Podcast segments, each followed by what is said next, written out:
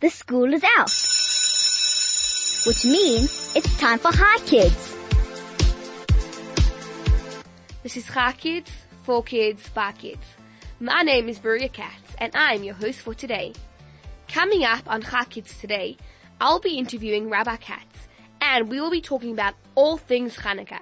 So just stay tuned to 101.9 Chai FM to learn more. Get ready for a very exciting show on Hi Kids today. You're listening to Hi Kids on 101.9 Chai FM. My name is Bruria Katz and I'm 12 years old. I have Rabbi Kats in studio with me. If you have any questions for him, you can send an SMS to 34519 or you can telegram to 061 895 1019. Good afternoon. Good afternoon and wonderful to be with you. Thank you for inviting me. Thank you so much for coming. I'm really interested in talking about Hanukkah. I think Hanukkah is one of the Chagim that we have that is not uh, used to its full potential because, I don't know, it's holidays and everyone's doing their own thing and you just quickly go and light the menorah and then you run away and do your own little game, whatever. No one really does it properly. So I think it's very important to find out more about what Hanukkah actually means. Wonderful. Okay, so one of the other things is that people who travel from overseas can't get used to the idea that Hanukkah occurs in this place in the summer. Hanukkah is supposed to be in the winter. And if you think about it then, you're lighting the Hanukkah menorah at about three o'clock in the afternoon and uh, then it's snowing and it's cold outside and so on. And somehow, f- unfortunately, Hanukkah around the world has become kind of bracketed in the same way as some of the non-Jewish festivals that occur more or less at the same time. And therefore it sort of became, um, and maybe that's what you were alluding to actually in your introduction there, that it, it became, um, sort of the Jews' apology for not celebrating something else. And nothing could really be further from the truth. Hanukkah is the most beautiful, brilliant, wonderful Chag. It is not a Chag as in the sense of like Rosh Hashanah, Yom Kippur, or Sukkot, and so on, because we are allowed to drive, and we're certainly allowed to light fire, because that's the whole uh, thing of the Chanukiah, of the Hanukkah menorah, and um, everything that's involved with it. And of course, it um, really celebrates a very, very deep and profound and beautiful message. And the beautiful message that it conveys is that if we think about it, the reason for the story of Hanukkah. The reason why we have this Hanukkah festival in the first place is because we're celebrating the very depth of Judaism. Torah and our mitzvot, because it was the Assyrian Greeks who thought of something unique. They didn't want to come and destroy Jerusalem, destroy the temple. You know, it's an amazing thing if you think about it, Bruria, the, in, um, in world powers, the world powers who ever became um, people who wanted to dominate the world, whether it was the Babylonians or it was the Romans or it was uh, the um, uh, anybody who the Persians and so on, they always seem to have had a fixation on destroying Jerusalem, destroying the temple. The Assyrian Greeks had a different idea. They said, you know what, we don't have to burn the temple to, to the ground. We don't have to destroy Jerusalem.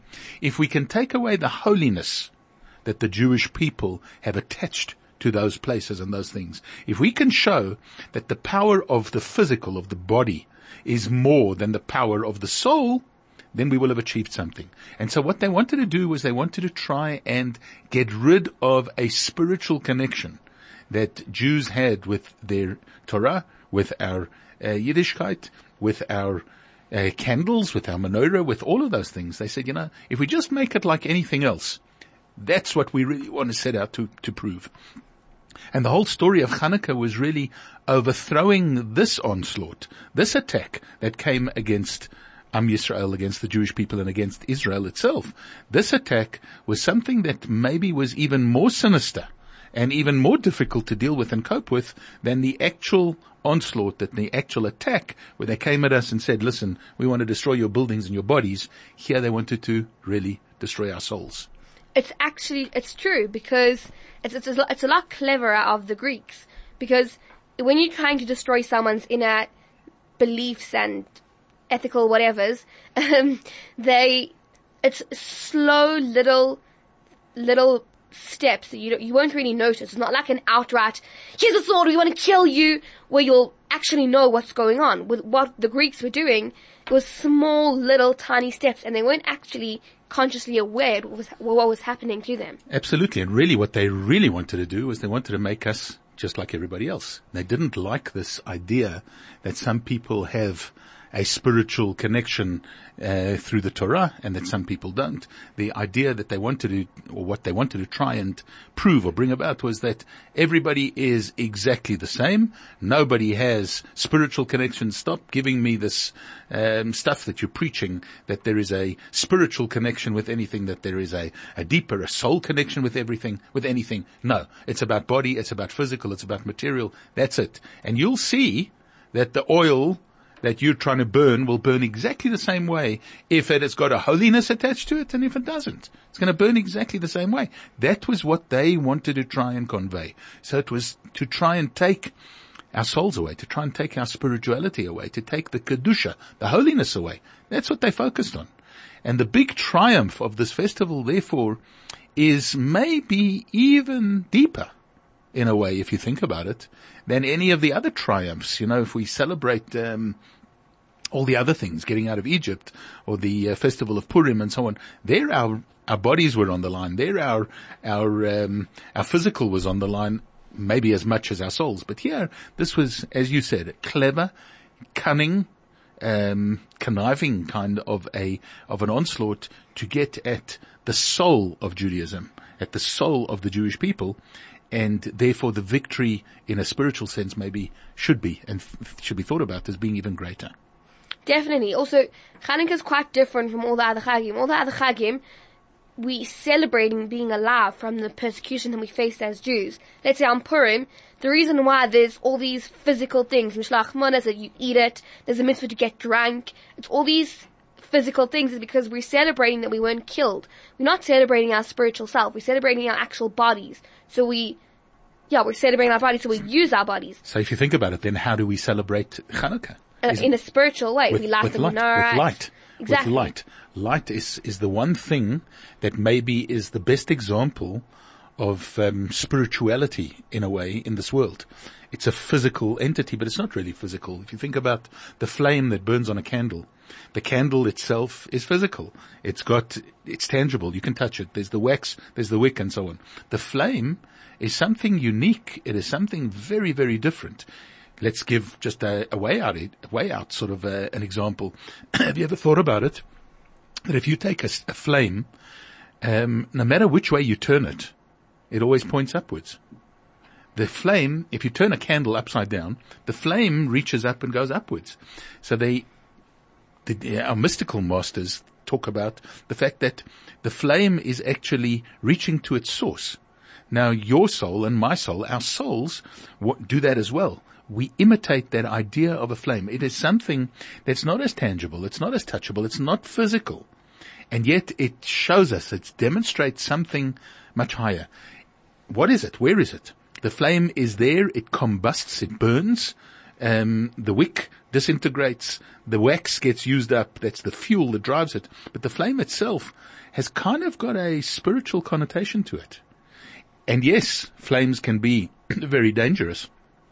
God forbid, can burn something down, but flames can be very, very inspiring. It can bring light. It can light up darkness. And that really is the mission, is the idea of this Chag, of this festival. Hanukkah is all about lighting up the world, about bringing light into things and about celebrating our souls. Um, and what better way than to do it by lighting the lights of the menorah? Definitely. Another beautiful idea that I heard about a flame is if you take a match, let's say you have a flame on candle, right? Now you take a match and you put it in the, in the flame. Now the match is going to come alight and it's going to have its own flame. And you're going to take it away and now there's going to be two flames. But it doesn't take away from the first flame. Absolutely. Let's say a cake. You cut a piece out of cake, now there's less cake. But you can never take away fire. beautiful. You can keep on lighting. You can light millions of flames from one flame and it doesn't diminish that flame itself. Only time uh, and the wax being worn away will diminish. But the actual flame is just as strong as it was before. So it's an image, an analogy for our souls. The idea of you can create more and more and more light without losing that light yourself. You can energize, you can, you can infuse, you can excite other people with your Torah, with your Yiddishkeit, with your mitzvot and so on, you can get millions of other people to do it. It doesn't take anything away from you. Exactly. If you teach people Torah, if you care just for keeps people, on it growing. take away from you. It's not like it- I give you a smile now, I have one less smile. It's like it doesn't work like that. Correct. Absolutely. That is the beautiful analogy, the beautiful image of the concept of a flame. So I think also what we were talking about before at the very beginning of this interview is that people don't really utilize Hanukkah as they should because they don't really realize what it means. And I think also maybe it's because we're used to celebrating our bodies and our physical part of us and having meals. Yom Tov, normally the Chagim, we are with our families and we have beautiful meals and yes, there's a very spiritual depth to it, but it's not the same as Hanukkah. You know, there's no such thing as like a Hanukkah Su'udah. I think there's something else that maybe you're touching on, which is, uh, which is, which is important, and that is that, you know, a lot of people have often spoken about important or big festivals and small festivals. And they sometimes talk about, oh, this is a, and you may have heard the word before, a minor Jewish festival. in Torah thought, in uh, Judaism, there's no such thing as a minor festival. There's no such thing as a small mitzvah, as a minor mitzvah. There are, um, we're, we're actually told we've got to be careful that we don't make some things big and some things small, because everything is of paramount importance. Celebrating Hanukkah, as we will be doing in a uh, couple of weeks time when it comes to the 25th day of Kislev and we go through those eight days of Hanukkah, celebrating that is of paramount importance and it can only be celebrated at that time. If you like the Chanukia, if you like the menorah it, uh, in, in, in, in June or July or whatever, you're really accomplishing nothing. There is an idea of, from a Jewish point of view, of doing the right things in the right times and in the right way and making sure that all of these things are proper and taken care of correctly. And it's not, well, okay, for this one I was a bit too busy, so that I'm leaving out. This one I'm on holiday, so I'm not doing that now. And that one uh, comes at an inconvenient time. Oh, who made a Yom Tov, a Chag on a Friday? You know, like, I can't do Fridays. Or whatever it is. That's not how it works. This is something that is set from a much higher um, source from our Torah, from Hashem Himself, and these are all things that we do in their right time. These are how they're celebrated. And there's no such thing as a minor festival. This is a major festival. It doesn't have the same rules and regulations. Maybe, yeah, we don't eat apples and honey because it's not Rosh Hashanah, and we don't blow the shofar because it's not Rosh Hashanah, and we don't um, eat matzah because it's not Pesach. But we do light the menorah, and we do say the special tefillot, the special prayers that we're supposed to say, and we do celebrate it in the most incredible fashion. And there is a little bit of a kind of a suda that is eaten. We eat certain foods, foods perhaps That that, is are true. that are fried in oil um, to bring out the concept of the oil. Um, there is a whole thing about eating milk foods because part of the miracle was with milk foods. There are certain beautiful and wonderful things, and yes, we're supposed to get together with our families and have a jolly good time um, at the time that our menorah is burning, and think at, look at the miracles that those flames represent, and think about the miracles that Hashem makes for us every day of our lives. Exactly, and this was with this understanding that we have that Hanukkah is actually a major festival. After our song break, we're going to discuss of how the the different customs that we have and different things that we do on Hanukkah actually have a very deep meaning. You're listening to Hi Kids on 101.9 Chai FM. My name is Maria Katz, and I'm 12 years old. Before I carry on with my interview with Rabbi Kats, we are we're still talking about Hanukkah. You can send your questions for him to three four five one nine, and I'm also reminding you of the tongue twister is. It is now we ca- now we come to ticks and tocks, sir. Try to say this, Mister Knox, sir. If you didn't get that, I'm going to say it again. Now we come to ticks and tocks, sir. Try to say this, Mr. Knox, sir. A very long one. I don't think I'll even be able to say it once in 10 seconds, but we'll try. And I also have a general knowledge question to challenge your thinking, which is, where in the world can you find a one-hump camel? And can you guess the name? Send your answers to 34519 as an SMS, or you can telegram to 061 895 1019. If you have any questions for my guest, Rabbi Kats, you can send them to 34519, or you can telegram me to 061 895 1019. You can even call on 010 140 3020 to see if you can say the tongue twister faster than me. Remember it is, Now we come to ticks and tocks, sir. Try to say this, Mr. Knox, sir. Okay, now we're going to carry on with our interview. So before the song break, we were talking about how Hanukkah is not really used properly and we discussed a lot of reasons why. So now that we have that understanding that it's not a minor chag, it's actually a main, major chag, like a lot of people misunderstand. Can you tell us how some of the traditions and the customs that we have on Hanukkah actually connect to the story? Well, let's first of all talk about the main one, which is, as we have referred to, the lighting of the menorah. The lighting of the menorah is something that celebrates the miracle of the oil. The oil that the Assyrian Greeks, they didn't want to destroy, they wanted to defile. They broke the seals. They said, we're going to make this that this oil cannot be used in the menorah, or we're going to prove to you that the oil will burn just as well if it has the seal, if it doesn't have the seal.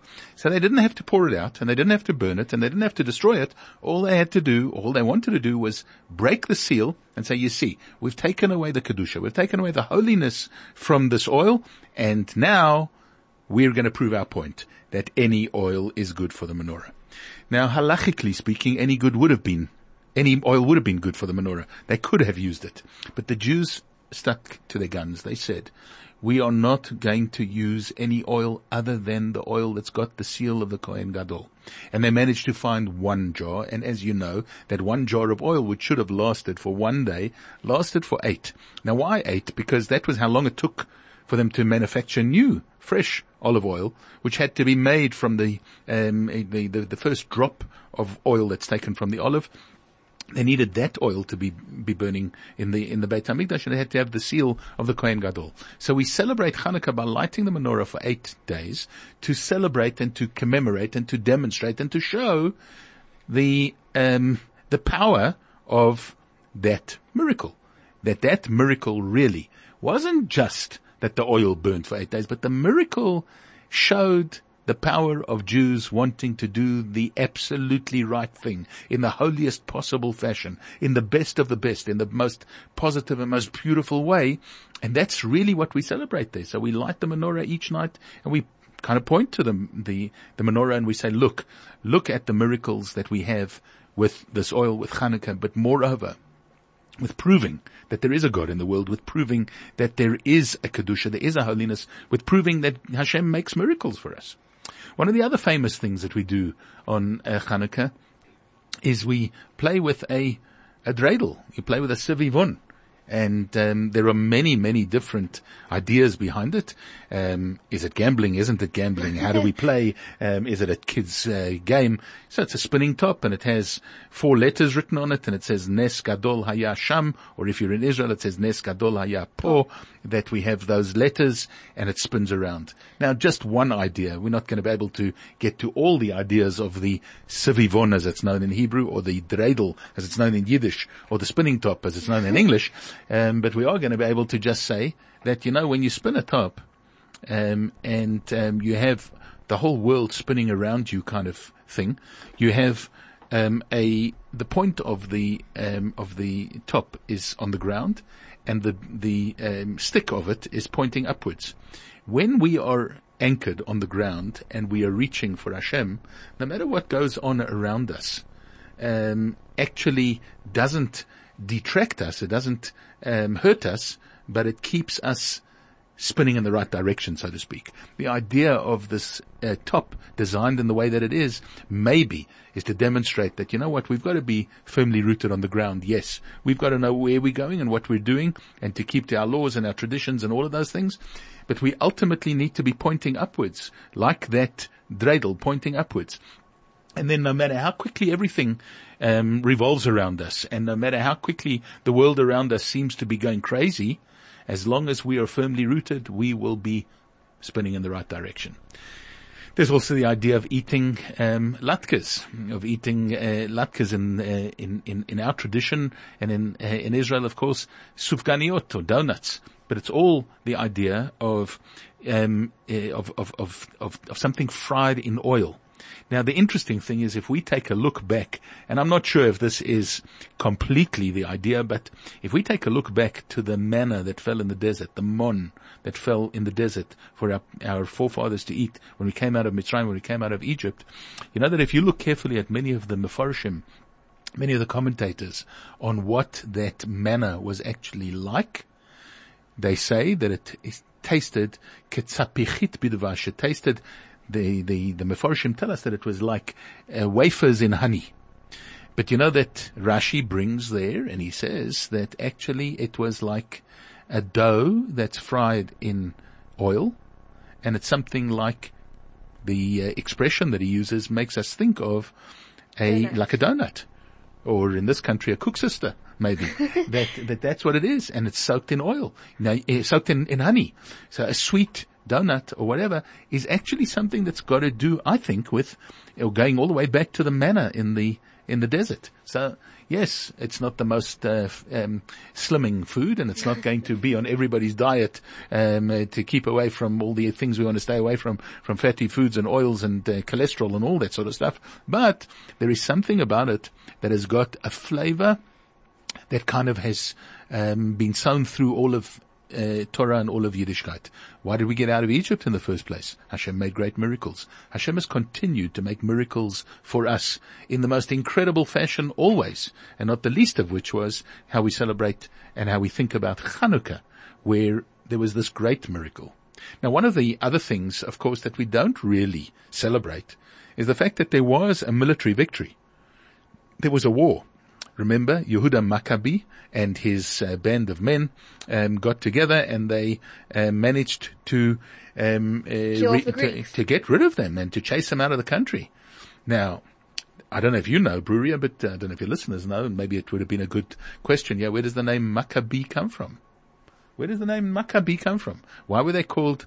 Why was he called Yehuda Maccabi? You know that it comes Ooh, from it's interesting. comes from Mi Kamocha Ba'elim Hashem. Mi Kamocha Ba'elim Hashem.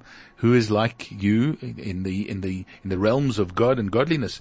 They were holy men. These guys, Yehuda Maccabi and his band of men, they weren't, uh, dynamically trained, uh, uh, fighters. They weren't troops who had been uh, who'd been to uh, to, to uh, you know through all the all the physical uh, um, training that was needed to be the strong guys. They weren't that at all. These were uh, yeshiva bachrim. These were guys who were sitting and learning Torah. And they were inspired by their spirituality to the point that they could actually overcome everything and anything. And once again, it's the same theme. The idea of what is really the power of us as individuals. Is it my body? I think not. It's my soul. It's my power that's within me. It's my neshama. It's my connection to Hashem. Those are the things that drive us forward. And it's at the time of Hanukkah that we have to pause for a moment and think about that. The miracle of the military victory was only because of the spirituality that it involved. So this is all very interesting that you've been telling me. I didn't know a lot of a, lot of it, especially the thing you said about the dreidel, that you're always pointing upwards, and no matter what's going on around you, you'll still stay centered. That's very interesting. I've never heard of that. It actually reminds me.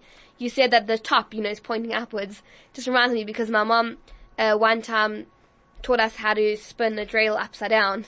But so then- that just defeats the whole purpose. Well, it doesn't really. It doesn't really because if you think about it, you still You still have a point, yeah. And it, yeah, that's right. And it depends depends what, what you want to see as the top and the.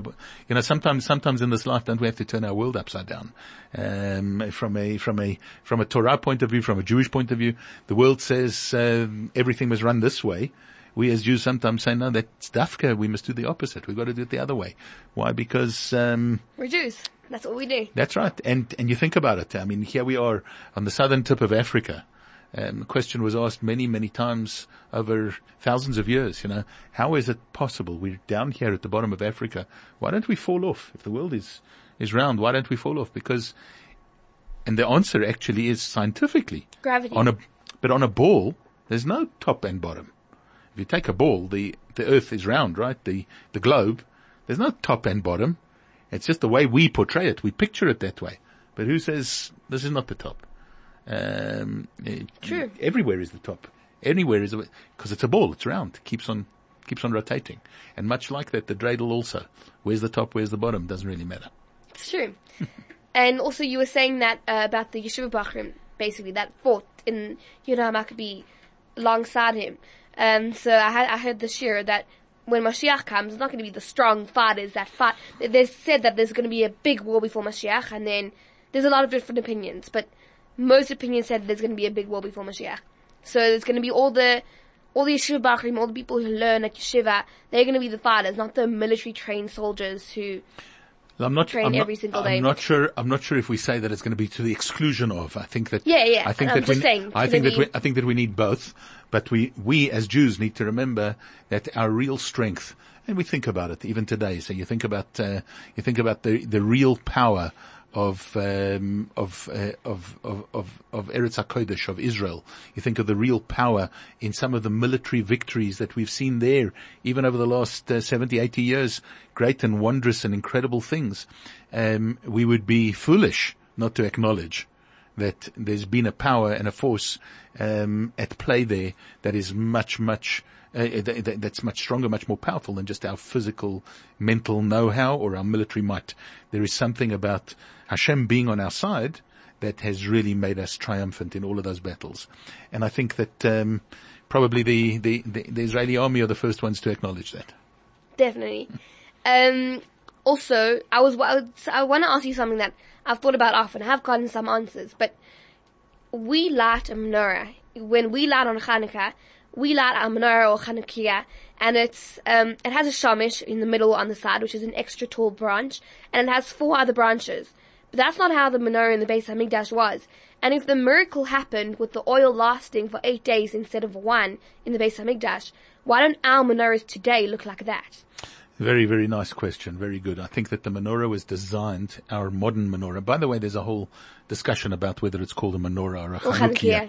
The Chanukiah is the name that was given in modern Israel to the eight branched candelabra. They wanted to differentiate between what you're asking about, the one that was in the Beit HaMikdash and the one that we use now. and therefore they invented a word. By the way, it was an invented word only for modern Israel and in the last uh, 80, 90, 100 years that that word was ever invented to describe the Chanukah menorah. They called it a Chanukiah. That was the way that they described it. If you go all the way back in um, Jewish uh, writings, uh, halacha, Jewish law, Shulchan Aruch, and so on, it refers to a menorah. It refers to the idea of lighting a candelabra. The idea of um, of of um, of the eight versus the seven is number one that it was eight days and therefore it's convenient in the way that we do it. Number two, we maybe want to try and avoid pretending that we're lighting the menorah that was in the Beit HaMikdash. So we made it a little bit different. Maybe that's another idea. And number three, um, and probably most importantly, is that the number seven is a number that is tied up with nature. The number eight is something that goes one beyond nature. If we think about it, everything in the natural order of things runs in the number seven. Seven days in the week, seven uh, years in the in the in the cycle of the Shemitah year, and so on. The number eight has got everything to do with being beyond the natural, something that's above and beyond the natural. One extra, and maybe that's why the miracle had to dafka be with eight days rather than with seven. I'm very glad I asked that question because it's often something that I wonder about and I have gotten some answers, but it's very nice to hear a good solid answer. And I have one last question for you before we unfortunately have to wrap up the show. Is why are there's a there's a custom that we have that we light the menorah and for half an hour after that, women aren't allowed to do their I mean they shouldn't do their ordinary work. So can you tell me why this is? There was a um, so the, the, the Jewish law tells us that the women were the ones actually under the Assyrian Greeks who suffered the most. Um, women were abused by the Assyrian Greeks as they had been by many marauding uh, soldiers and armies and so on. Women in that part of the world and in those times were uh, very much second class citizens. They were looked down upon. They were um, things that could be taken and abused and used to the delight or otherwise of um, the Assyrian Greek soldiers or any of those other marauding troops who came and tried to conquer Israel. And the women suffered tremendously. But it was because of the women taking up the fight, so to speak, from a spiritual point of view, that actually we were tri- triumphant in the first place. There is the famous story of the daughter of the Kohen Gadol, who was instrumental in really, really overthrowing the the leader of uh, the Assyrian Greeks in She Yerushalayim. killed. She killed him. Now, so the so women, therefore, it says that although um, many mitzvot, women are, especially when they're time bound, they're excluded from not. They don't have to do them. When it comes to the menorah Hanukkah, women have to have the lighting of the menorah just like men do. They don't actually have to do it. But not, not everybody in the family has to do it. They've got to actually see it. They've got to be part of it. And the, the idea of them taking off time and sitting at the menorah is to really show that they value the reason or they value the result of the fact that Hashem saved us and really saved the women in an even bigger and stronger way than saving the men. So in short, the reason why they they almost get this break from their work is because they were instrumental in the miracle. and and that they that they want to go out of their way to show that for that period of time they are really going to keep that time when the menorah burns as a proper Yom Tov, like Shabbos, like Rosh Hashanah, like Yom Kippur. We're saying this is our time. This is our special time because we could have been and we were most affected by the by the by, by, by the story. And had God not come to our salvation, um, we wouldn't be around to tell the tale. It's really very interesting. I think it's a very good point to know. And I really hope that from what we've been talking about, what I've been talking about with Rabbi Kats, you, my listener, have um, learned a lot about Hanukkah and hopefully this year will mean a lot more to you than it did last year. And after the song break, we're to do the time twister, which is a very hard one if I might remind you. And you can now call on 010 140 3020 to see if you can say the time twister faster than me. You're listening to Chai Kids on 101.9 Chai FM. This is Chai Kids, For Kids, Bar Kids. My name is Bruria Kats and I'm 12 years old. Are you ready for the time twister? This is how it works. You can call us on 010 140 3020 and I will count how many times you can say the time twister in just 10 seconds. Just a reminder that the general knowledge question is where on earth would you find a one-humped camel? And can you guess what it is called? You can send your S- SMS to 34519 or you can telegram to 061 895 1019. You can call me now on 010 140 3020 to see if you can say the tongue twister faster than me. A reminder of what the tongue twister is. It is, now we come to ticks and tocks, sir. Try to say this, Mr. Knox, sir. Oh, I hope I'll be able to say it once. Let's try.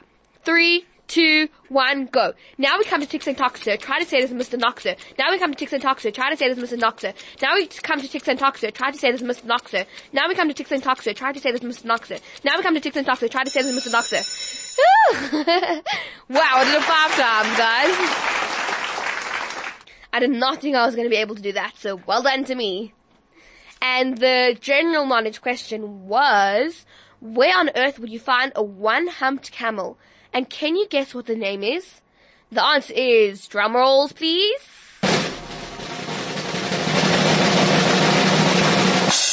The Middle East and North of Africa, and it is called the Arabian camel.